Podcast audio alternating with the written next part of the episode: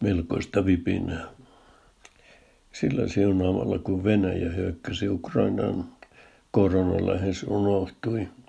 Sitä huolimatta, että se on edelleen voimissaan. Kiinassa on menossa kiivain koronaepidemia sitten pandemian alun.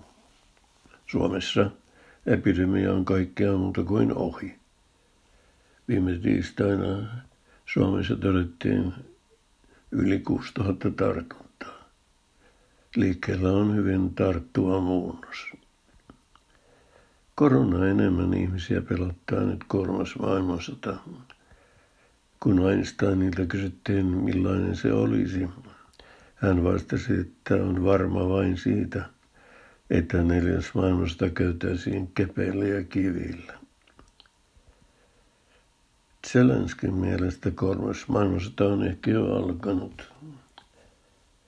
Ainakin hyökkäys Ukrainaan on aiheuttanut melkoisesti vipinää maailmalla ja myös täällä Suomessa. I'm a writer, not a fighter, käyn sotaa korkeintaan sanoilla. Mieluiten tutkin niitä. Venäjäksi sota on voina. Talstoin sota ja rauha on venäjäksi voina imir. Myös ukrainaksi sota on voina. Venäläisille kerrotaan jo koulun penkillä, että Venäjä muodostuu kolmesta veljeskansasta, jotka ovat isovenäläiset, valkovenäläiset ja vähävenäläiset eli ukrainalaiset. Putinin mukaan Ukrainan johto on fasistien ja narkomaanien käsissä.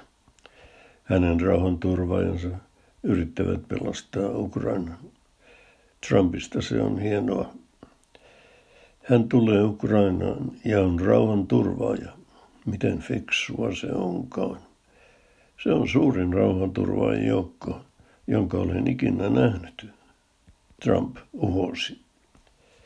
Nyt ne rauhanturvaajat yrittävät pommittaa Ukrainan kivikauteen.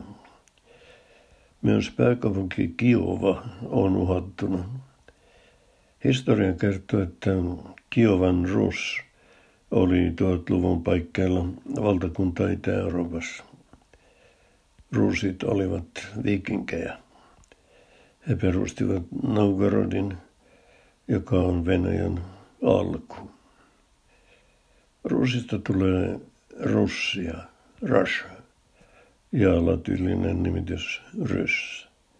Me Savankarun ventijät puhuimme hienotunteisesti puskaryssien sijaan pensasneuvostoliittolaisista. Ukraina on ollut itsenäinen valtio vasta 30 vuotta. Hallituskriisit, korruptio ja vallankumous vuonna 2014 ovat olleet ajalle leimallisia. Vuonna 2010 Ukraina päätti luopua NATO-jäsenyyden tavoittelusta mutta vuonna 2014 Ukraina päätti luopua liittoutumattomuudesta. Venäjä ilmoitti heti, että Naton laajeneminen pakotti sen vastaamaan.